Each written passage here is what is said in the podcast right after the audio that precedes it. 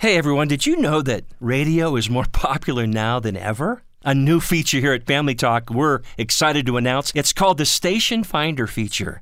This is Dr. Tim Clinton for Family Talk. I want to tell you how you can listen to our daily broadcast on a station near you. Go to the broadcast menu at drjamesdobson.org, then click on the Family Talk radio stations button. Once you're there, you're going to see an interactive map of radio affiliates, which, by the way, is growing every day. Simply click on your home state, and then you'll see where our broadcast is airing in your town. Stop randomly spinning around the dial, hoping to find Dr. Dobson and Family Talk. Go to drjamesdobson.org and take advantage of this brand new Station Finder feature. Today on Family Talk. Well, greetings everyone, and welcome to Family Talk, which is a division of the James Dobson Family Institute. I'm James Dobson, and I thank you for listening to us today and for supporting this ministry. We are a listener supported ministry, and we appreciate anything you can do to help us out financially. Some time ago, I heard an absolutely stunning presentation delivered by Dr. John MacArthur. It's actually delivered here in Colorado Springs, and it focused on the moral freefall of our nation. It was alarming to hear the warnings that he shared based on Scripture. Dr. MacArthur describes in this presentation how America is not only headed toward divine punishment, but it is continuing to slide into moral decay. I wholeheartedly agree with what Dr. MacArthur had to say. America has sunk much farther into moral decline now than even in that day. And that was not that long ago, but we've continued to become more wicked as the days go on. I think of a holy God observing this country uh, legalizing the deaths, the killings of 60 million babies through abortion. And most recently, the U.S. Senate failed to pass a law that would have protected those who survive an abortion attempt. They limp into the world, they're wounded, they're hurt, they're frightened, and the decision is made to kill those babies. The mother and the physician can do that. How wicked and how evil is that? That wouldn't have happened five years ago. So I'm appalled by our politicians about those that are making decisions for us of what we're doing with regard to our children, beginning to teach them the principles of LGBTQ uh, ideology for these tiny kids who are barely out of toddlerhood. We're doing evil, wicked things every day. And Dr. MacArthur was warning us that there is a message within the scripture, mainly Romans 1, which tells us that there's a point at which he will give them up to moral decay give them up to their depravity. That's the theme of the message, and uh, I think all of America, every Christian, should hear it. Before we let you hear that presentation, let me quickly introduce our guest. Dr. John MacArthur is the best selling author and has pastored at Grace Community Church in California since 1969. He also started his own radio ministry called Grace to You, which can be heard on over 2,000 outlets. Here now is Dr. John MacArthur speaking at Woodman Valley Chapel here in Colorado Springs several years ago.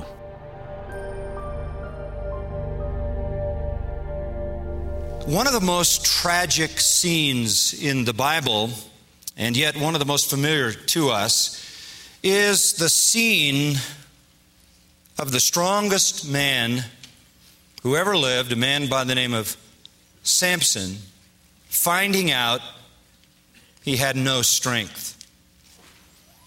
Judges chapter 16 records this. When Delilah saw that he had told her all that was in his heart, she sent and called the lords of the Philistines, saying, Come up once more, for he's told me all that is in his heart. Then the lords of the Philistines came up to her and brought the money in their hands. And she made him sleep on her knees, called for a man, and had him shave off the seven locks of his hair. Then she began to afflict him, and his strength left him. And she said, The Philistines are upon you, Samson. And he woke from his sleep and said, I will go out as at other times and shake myself free. And here's the telling line written by God the Holy Spirit. But he did not know that the Lord had departed from him. So the Philistine seized him, gouged out his eyes, brought him down to Gaza, bound him with bronze chains, and he became a grinder in the prison. Sad. He didn't know that the Lord had departed from him. I can't imagine anything worse than being abandoned by God. To the sons of Israel, earlier in the book of Judges, in chapter 10, God said this You have forsaken me, you have served other gods, therefore I will deliver you no more. Go and cry out to the gods which you have chosen, let them deliver you in the time of your distress. This was God saying to Israel, I'm done with you. Abandoned by God. A haunting line is found tucked away in the little prophecy of Hosea, chapter 4 and verse 17. And it refers to Israel by the name Ephraim. And it says this Ephraim is joined to idols. So says God. The next line leave him alone. Sounds out of character for God, doesn't it? Ephraim is joined to idols. Bring him back might sound a little more like God. Let him alone. People and nations, even the covenant nation Israel, can come to a point where they are abandoned by God. Jesus reiterated this in Matthew 15 when he confronted the Pharisees and then described them to the disciples. He said this They're blind leaders of the blind.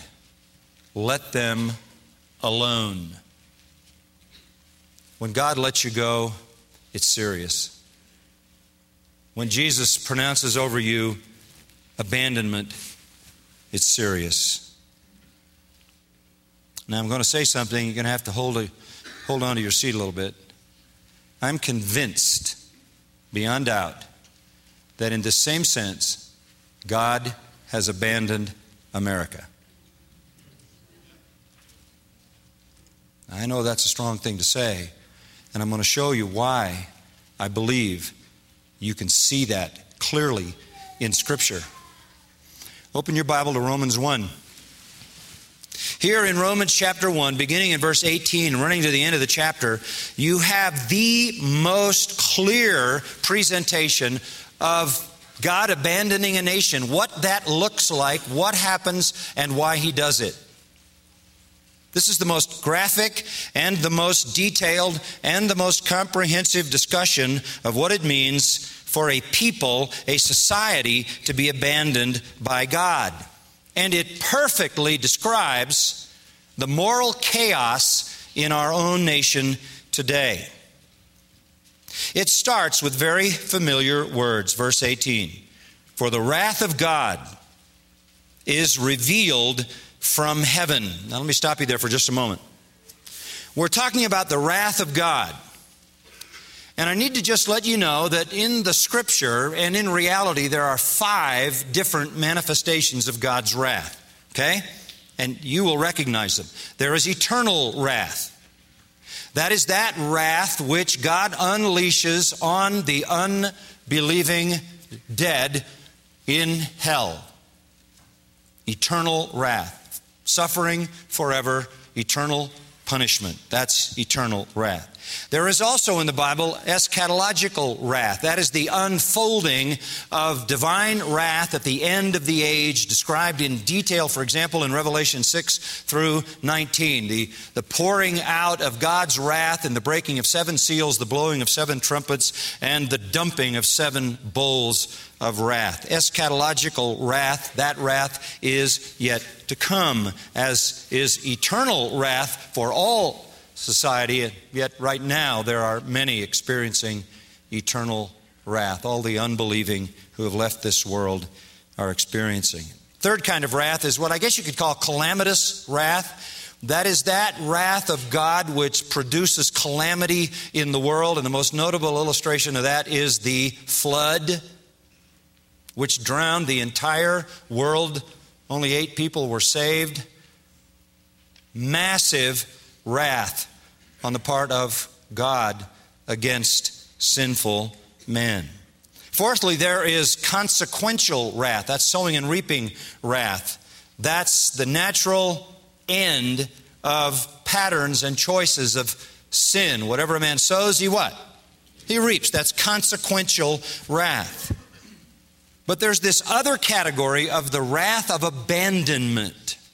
It is a form of God's wrath in which he lets go of a society and lets it catapult full speed without restraint in the direction of its own sinful desires and devices and choices. That's the wrath being described here. This is the cyclical reality of this wrath that has defined human history and will always until Jesus comes. As Paul said, in all the generations gone by, God permitted the nations to go their own way. I don't believe we're waiting for God's wrath in this society. We haven't had uh, massive calamity such as the destruction of an entire city. Uh, we, we certainly don't want that to happen. Pray that does not happen, but it could happen. And God would be just in any calamity that He brought upon us. We have not entered into eschatological wrath that comes in the end times. We are experiencing, all of us do, consequential wrath of sin. But this massive concept of the wrath of abandonment, I'm convinced, is now at work in our society. We like to talk about the fact that America was founded on Christian principles and God was at the center of it and all of that. Whatever it might have been in our founding, it's no longer the way it is. And I want to show you how you know that has happened. Go down to verse 24. You see in verse 24, first word, therefore. This means we're now going to see a, a description that connects to what has been said. If you go back to verse 18, the wrath of God is revealed from heaven against all ungodliness and unrighteousness of men. And we can stop at that point. The wrath of God is revealed. And then it goes on to talk about the wrath of God and the reasons for the wrath of God. And then in verse 24, it then describes the wrath of God. And here's the description Therefore, God gave them over, or God gave them up, in the lust of their hearts to impurity, that their bodies might be dishonored among them. For they exchanged the truth of God for a lie, worshiped and served the creature rather than the Creator, who's blessed forever. Amen. For this reason, God gave them over to degrading passions, for their women exchanged the natural function for that which is unnatural. In the same way, also, the men abandoned the natural function of the women, burned in their desire toward one another, men with men, committing indecent acts and receiving in their own persons the due penalty of their error. And just as they did not see fit to acknowledge God any longer, God gave them over to a depraved mind to do the things that are not proper being filled with all unrighteousness, wickedness, greed, envy, full of or evil, full of envy, murder, strife, deceit, malice, gossip, slander, haters of God, insolent, arrogant, boastful, inventors of evil, disobedient to parents, without understanding, untrustworthy, unloving, unmerciful. And although they know the ordinance of God, that those who practice such things are worthy of death, they not only do them, but also give hearty approval to those who practice them. Now, let me break that down for you a little bit. Three times the verb gave them over is used. Three times. The wrath of abandonment is when God gives a nation over. This verb, paradidomi, can have a judicial sense. It's used often in Greek literature in terms of law courts and criminal courts. It comes down to handing a prisoner over for punishment. It's even used in the case of Jesus being handed over for a crucifixion. Each of these uses of the verb in this text express the fact that the wrath of God has acted to hand over a society to sentence, to hand them over. There comes a time in a nation when God has had enough and he literally lets go and turns them over to the sentence that they have passed upon themselves by their incessant sinful choices. To see it another way, they are deprived of restraining grace. Now, how do we know when this has happened? Note the progression. Verse 24 God gave them over in the lusts of their hearts to impurity, that their bodies might be dishonored among them. Impurity speaks of sexual sin. The first thing that happens in a nation when it is abandoned by God is a sexual revolution. Moral, sexual perversion, pornographic desire describes the general character of the culture. You can't even count how many million pornographic websites there are. When a society is abandoned by God, it operates out of its own perverse sexual passion without restraint. You can go back to the 60s and the sexual revolution of the flower children or Hugh Hefner in the Playboy world. And it has gone like a flood since then.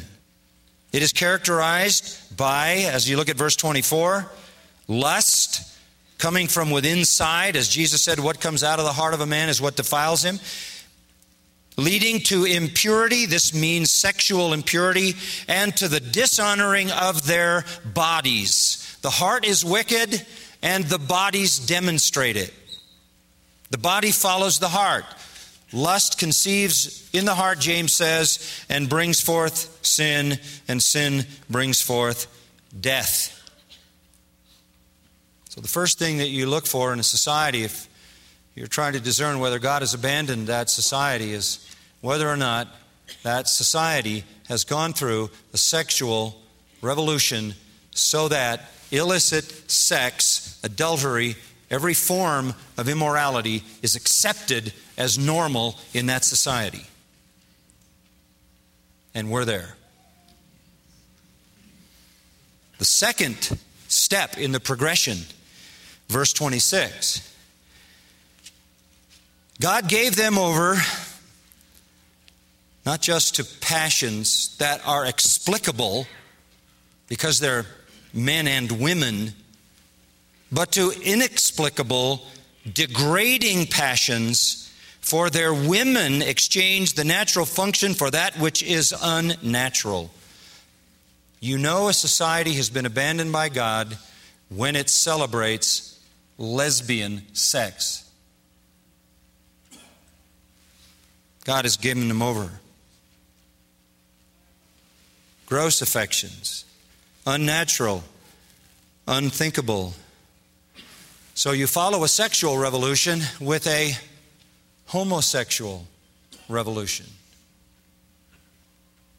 And homosexuality becomes normalized. Verse 27 adds the male part. In the same way, the men abandoned the natural function of the women, burned in their desire toward one another. But interestingly enough, the Holy Spirit puts the women first here and the men after. Why? The Holy Spirit refers first to the degradation of women because they're usually the last to be affected in the decay of morals because their hearts are so naturally inclined toward a husband and toward the responsibility of nurturing children. But when they lead the parade, God has removed his restraint. And the amazing thing of it is this verse 27 the men abandoning the natural function of the women, burning in their desire toward one another, men with men committing indecent acts, and receiving in their own persons the due penalty of their error. Right into this wrath of abandonment comes the wrath, the consequential wrath. And even though it generates venereal disease and AIDS, they keep doing it. This is what step two looks like. And we know this has come like a flood. But it's not the final step. The final step comes in verse 28. Middle of verse 28. God gave them over to a depraved mind.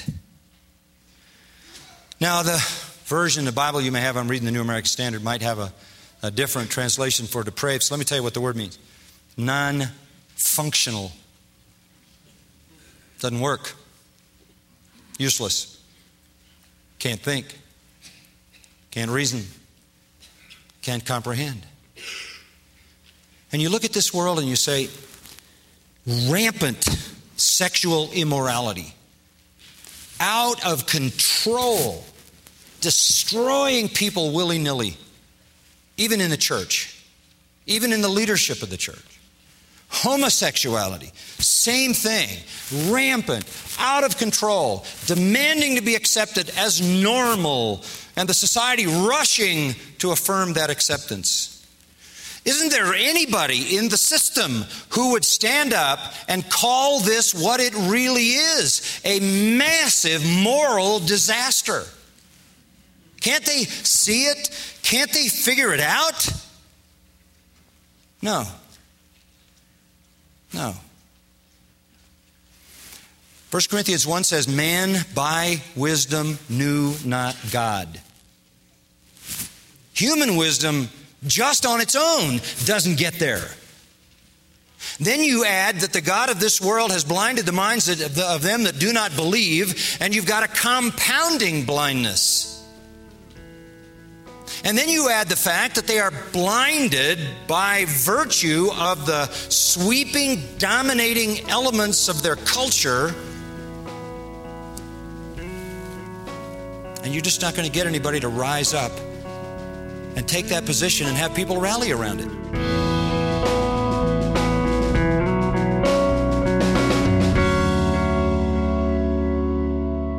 Very somber note to end this edition of Dr. James Dobson's Family Talk. Pastor John MacArthur is absolutely right that Christians must oppose the wave of postmodernism in our culture today. If no one is willing to stand up, we'll be washed away by this wicked society. I pray today's presentation has opened your eyes to prioritize proclaiming the name of Jesus everywhere you go. A religious awakening could happen in your community if you're willing to take a stand for righteousness.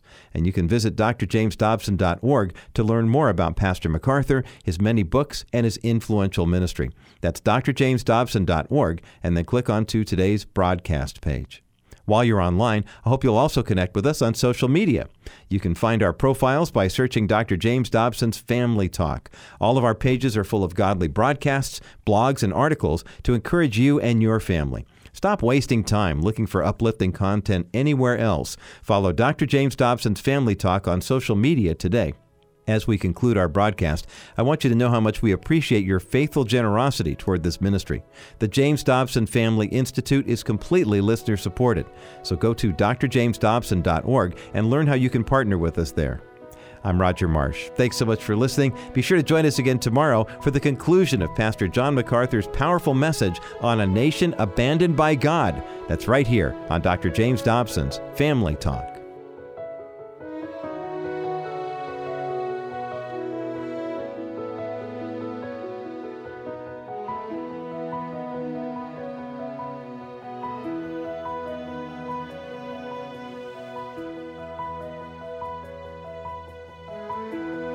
This has been a presentation of the Dr. James Dobson Family Institute.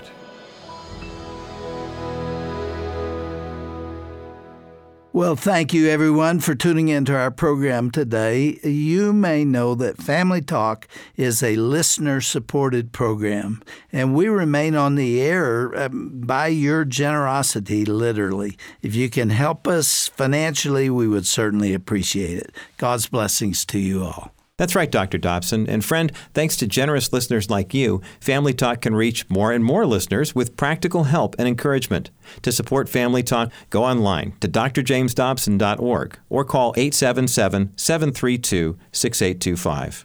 Hi, this is Dr. Tim Clinton for the James Dobson Family Institute. Are you leaving a lasting and godly legacy? When you think about your family after you're gone, are you worried about them?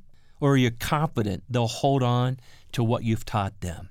At the Dobson Family Institute, we're committed to helping you understand the importance of passing on your faith, not only to your children, but to your children's children too.